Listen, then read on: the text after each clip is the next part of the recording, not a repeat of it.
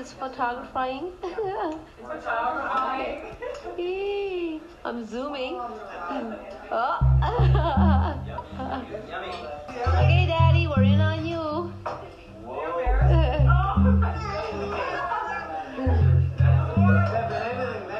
The year was 1996. The Macarena was the number one hit song for a record breaking 14 consecutive weeks. At dinner time, families would gather around their TV sets to watch Full House and The Fresh Prince of Bel Air. It was a simpler time. The internet was barely a thing. People didn't have computers in their home, and if they did, they used them to play Minesweeper, which, let's be honest, no one really knew how to play anyway. Tamagotchis were a thing, a thing that I loved. All in all, 1996 was a rad year.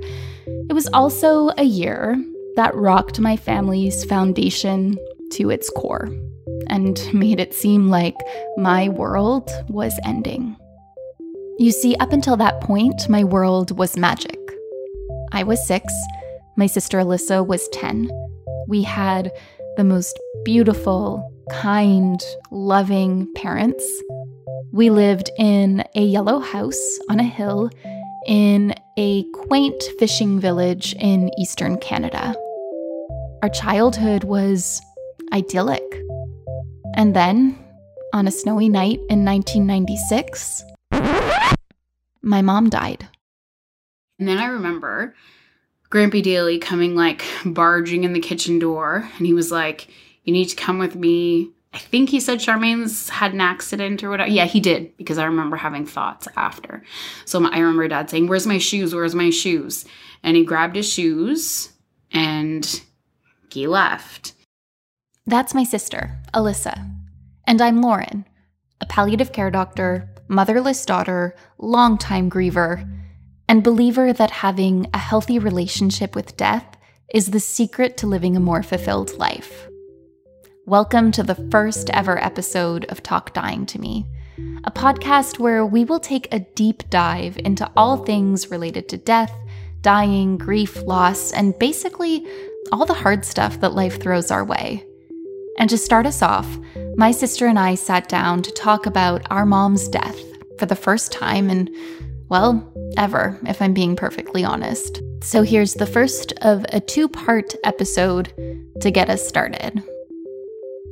I remember like going to the bathroom and I remember thinking to myself, I wonder if she's gonna have like a broken leg or a broken arm. Like maybe she'll have to stay in the hospital. And it was almost like excitement, like mm-hmm. maybe we'll get to visit her in the hospital. Okay, so my mom was in an accident. Big deal. My dad was in a car accident two years earlier. He broke his leg. He was totally fine. And the only repercussion was that we had to sit on the couch for six weeks and eat butterscotch ice cream and watch Turner and Hooch on repeat. What was the worst that could happen? And I just think back now thinking like, God, because I had no, no one I knew had ever died. That wasn't even a possibility. Like I didn't even think that that was a possibility. So uh, yeah, we just kind of went about the night. We weren't sure. I don't think we asked too many questions because I think we just assumed it was whatever, like probably just a little accident. Like I don't remember being overly nervous or scared or anything even when neighbors started showing up. That's right. Neighbors and family members and friends started filing into our house carrying casseroles and food and vegetable trays.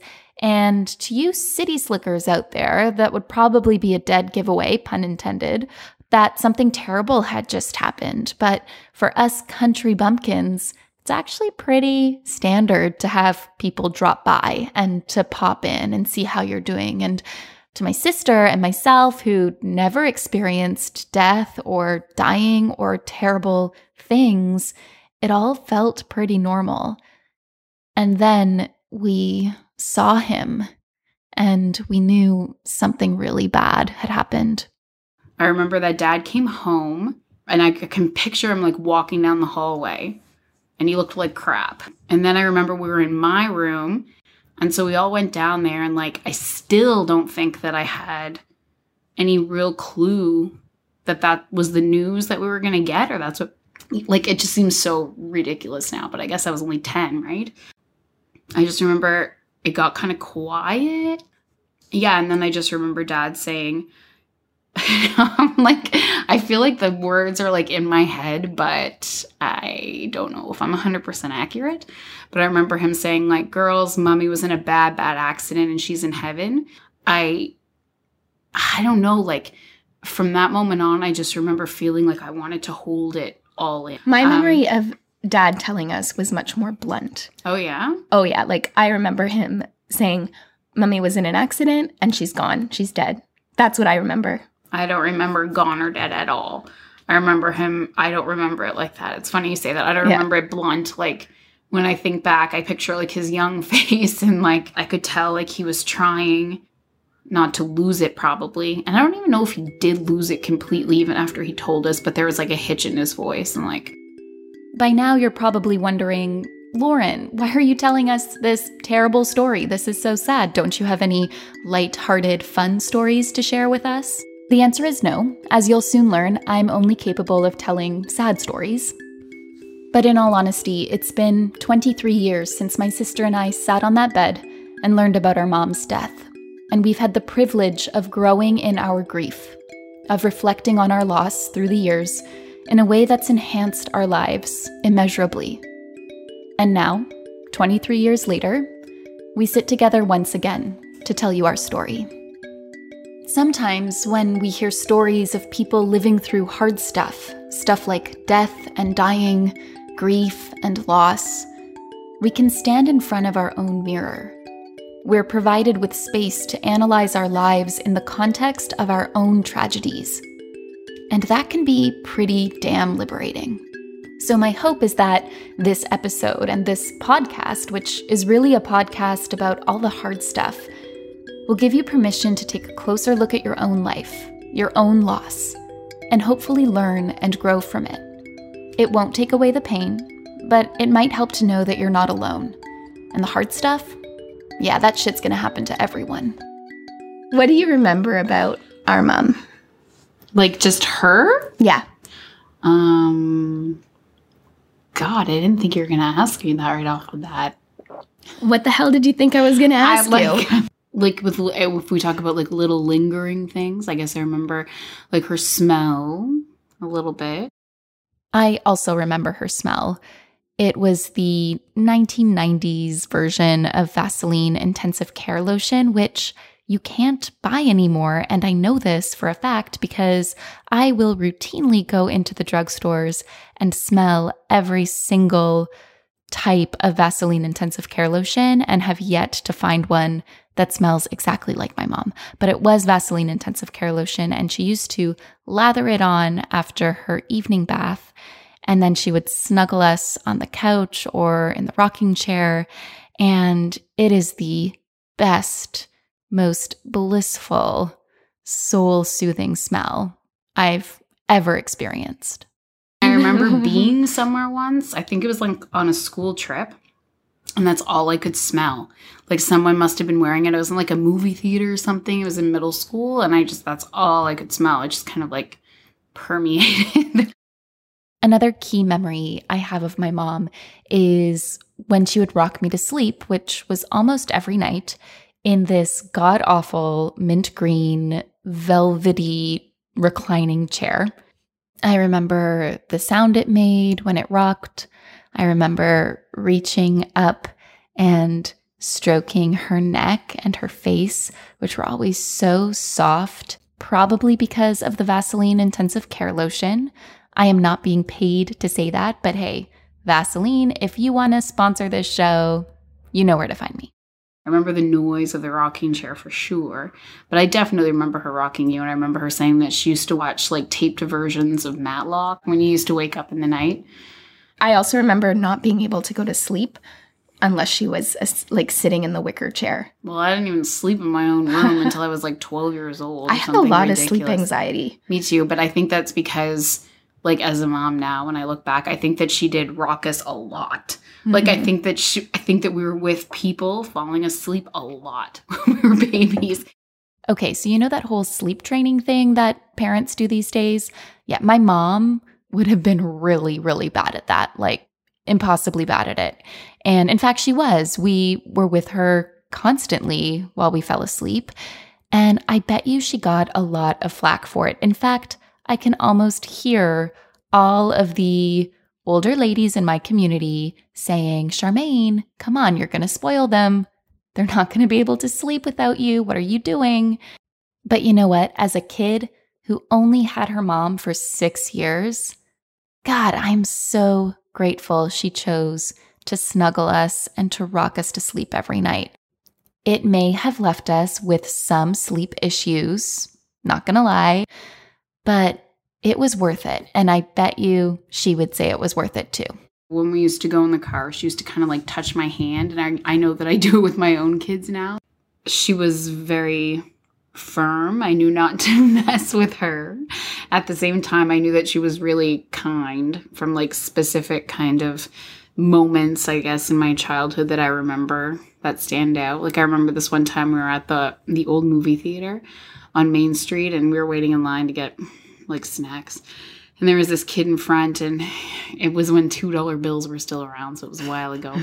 And he didn't have enough money to pay for whatever it was. And I remember her like giving him money. And I just, it's just kind of, I guess, a continuous stream of moments like that that I remember to prove the kindness thing. Mm-hmm. Okay, so that's a little glimpse of my mom. She was young and beautiful and kind. She was a well respected middle school English teacher. She loved fast cars and country music and apparently Star Trek, which is something I'll personally never understand, but some things about our parents are just better left unknown. She always rooted for the underdog, and she spoke up for people who needed someone in their corner. She was beloved amongst her colleagues, by her students, by her friends, her community, and most importantly, her family. so there we were a six year old, a 10 year old, their 30 something year old father, and we had just found out that our mom, the spunky, beautiful, kind Trekkie, was driving down a snowy highway in our community a few hours earlier when her car collided with an oncoming vehicle. She died on impact. Or, as someone put it to me as a kid, the angels swooped down and got her right away.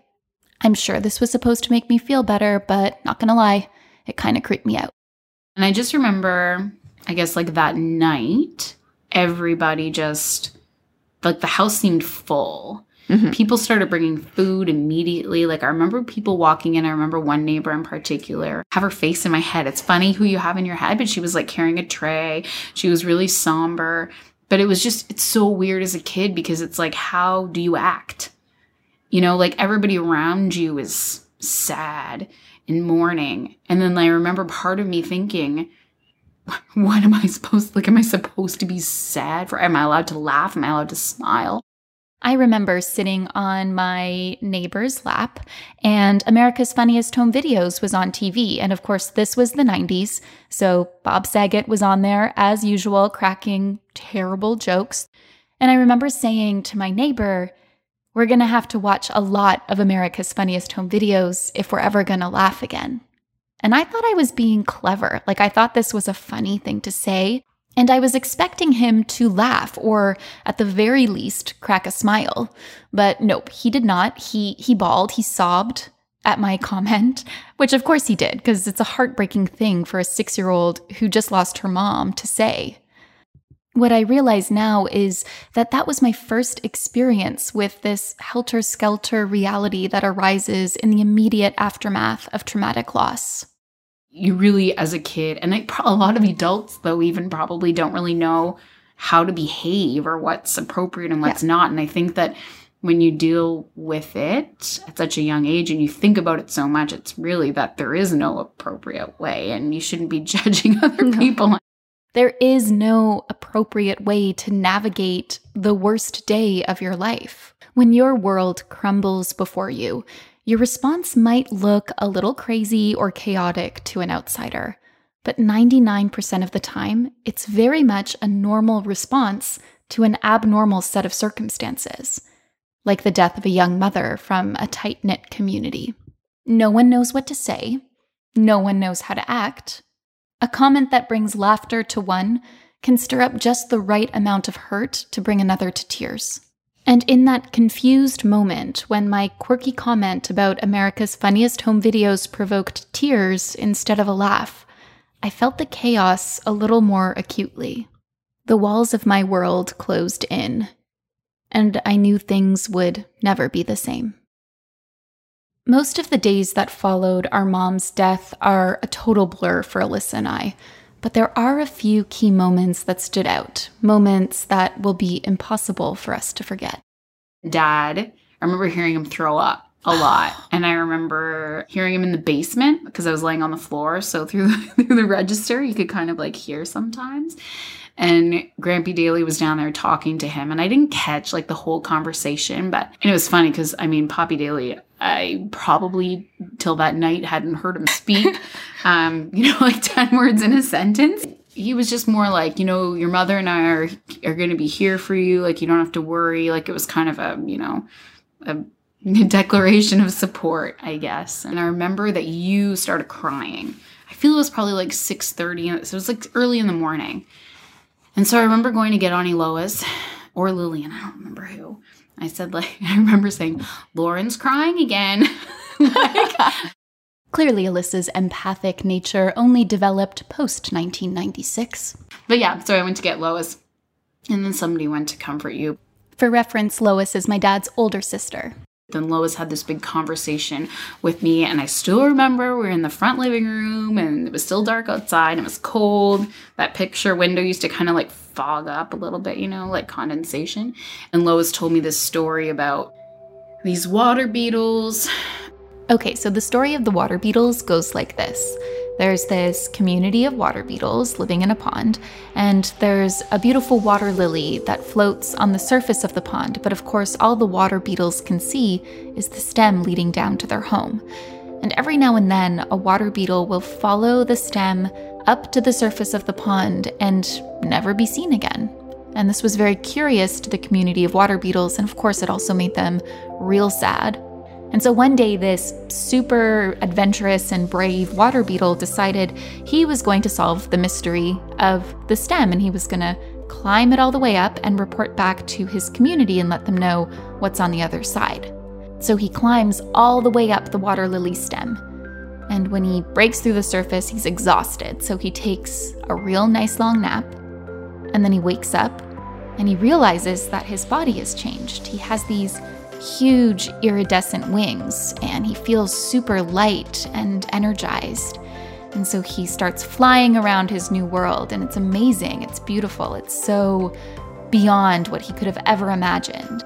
And then he remembers his friends and his family and says, God, I really got to go tell them how amazing this is, that this isn't scary at all, that it's truly wonderful. But when he tries to break through the surface of the pond to go back to his home, he realizes that he can't. His body had changed and it was no longer equipped to swim, it could only fly. No matter how hard he tried, he couldn't break through the surface, and so he had to just trust that one day his loved ones would discover how beautiful this new world is, just like he had. A day or two after my mom died, we visited my grandparents, her parents. And the practical realities of our new life started to sink in. We started thinking beyond a little bit, like what would the future possibly look like? We weren't just living in the shock of the now anymore. And so she was talking about things like, Mama just ordered you some cowboy boots that you wanted. Sweet, thanks, Mom. They're like these little kid cowboy boots. So she was saying, like, who's gonna, Charmaine was going to pick those up next week. Who's going to pick up those cowboy boots? And then I remember saying, who's going to do our laundry? I laugh at this point because this is exactly the thing my sister would worry about, and exactly the thing I could not care less about. My sister is a neat freak by nature. I once woke up to her color coordinating her clothes so that they matched the hangers they were on. I, on the other hand, run out of clean underwear not infrequently, and have been known to resort to wearing bathing suit bottoms under my clothes more times than I'm willing to admit. So, who was going to do our laundry wasn't exactly the top of my worries then, certainly not the top of my worries now. And I remember it really being an issue, thinking people said, oh, it's fine, you know, your dad knows how to do laundry, it'll be okay. But then just all of those questions started flooding in. Like, this is all the stuff that my mother does for us and is responsible for. So, what are we going to do now? my concerns in the aftermath of my mom's death were hmm, a little bit more selfish in nature.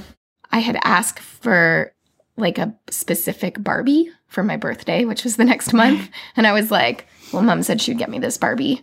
And now she's dead. So Okay, before you call me a spoiled brat, hear me out. This was not just any Barbie. This was the 1996 Happy Holidays Barbie, which a quick Google search confirms is now worth $829 on eBay. Some may even call that an investment. But that's exactly, who's gonna get no, me the Barbie. But that's that's interesting and that's what we are talking about earlier with the whole as a child it's kind of a self-serving viewpoint like yeah. how does my life change now and you don't think so much about the people mm-hmm. around you and i think that like in hindsight all the adults around us we're not thinking about those things but how do we make sure that these kids turn out fine as motherless daughters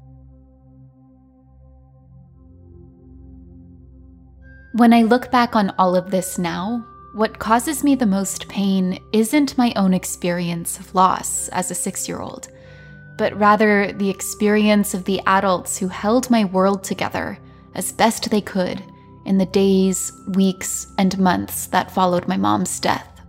I think that's one of the things about death is that when you deal with it as a kid, you deal with it from a kid perspective, and it really does center around you because that's how kids operate you know like it's very that's just the way it is um, and then as you get older and go through different experiences in your life you think back on that major experience from your current perspective and imagine like what it like what would it have been like for Lillian to sit there knowing that she had died mm-hmm. and that we were about to get life-changing news and not be able to say a thing we now hurt for the people milling about in our home, watching two little girls with the knowledge that their mother had died, waiting for their dad to come deliver the news.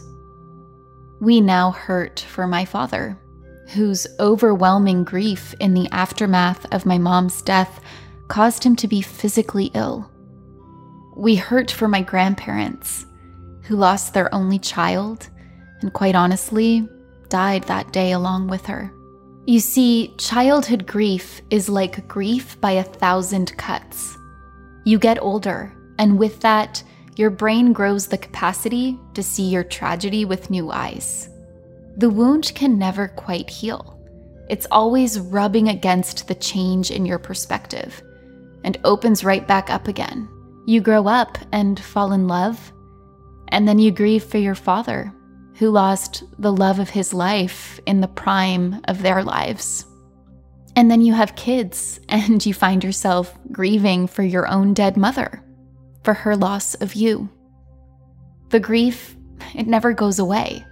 You just find a new vantage point from which to grieve.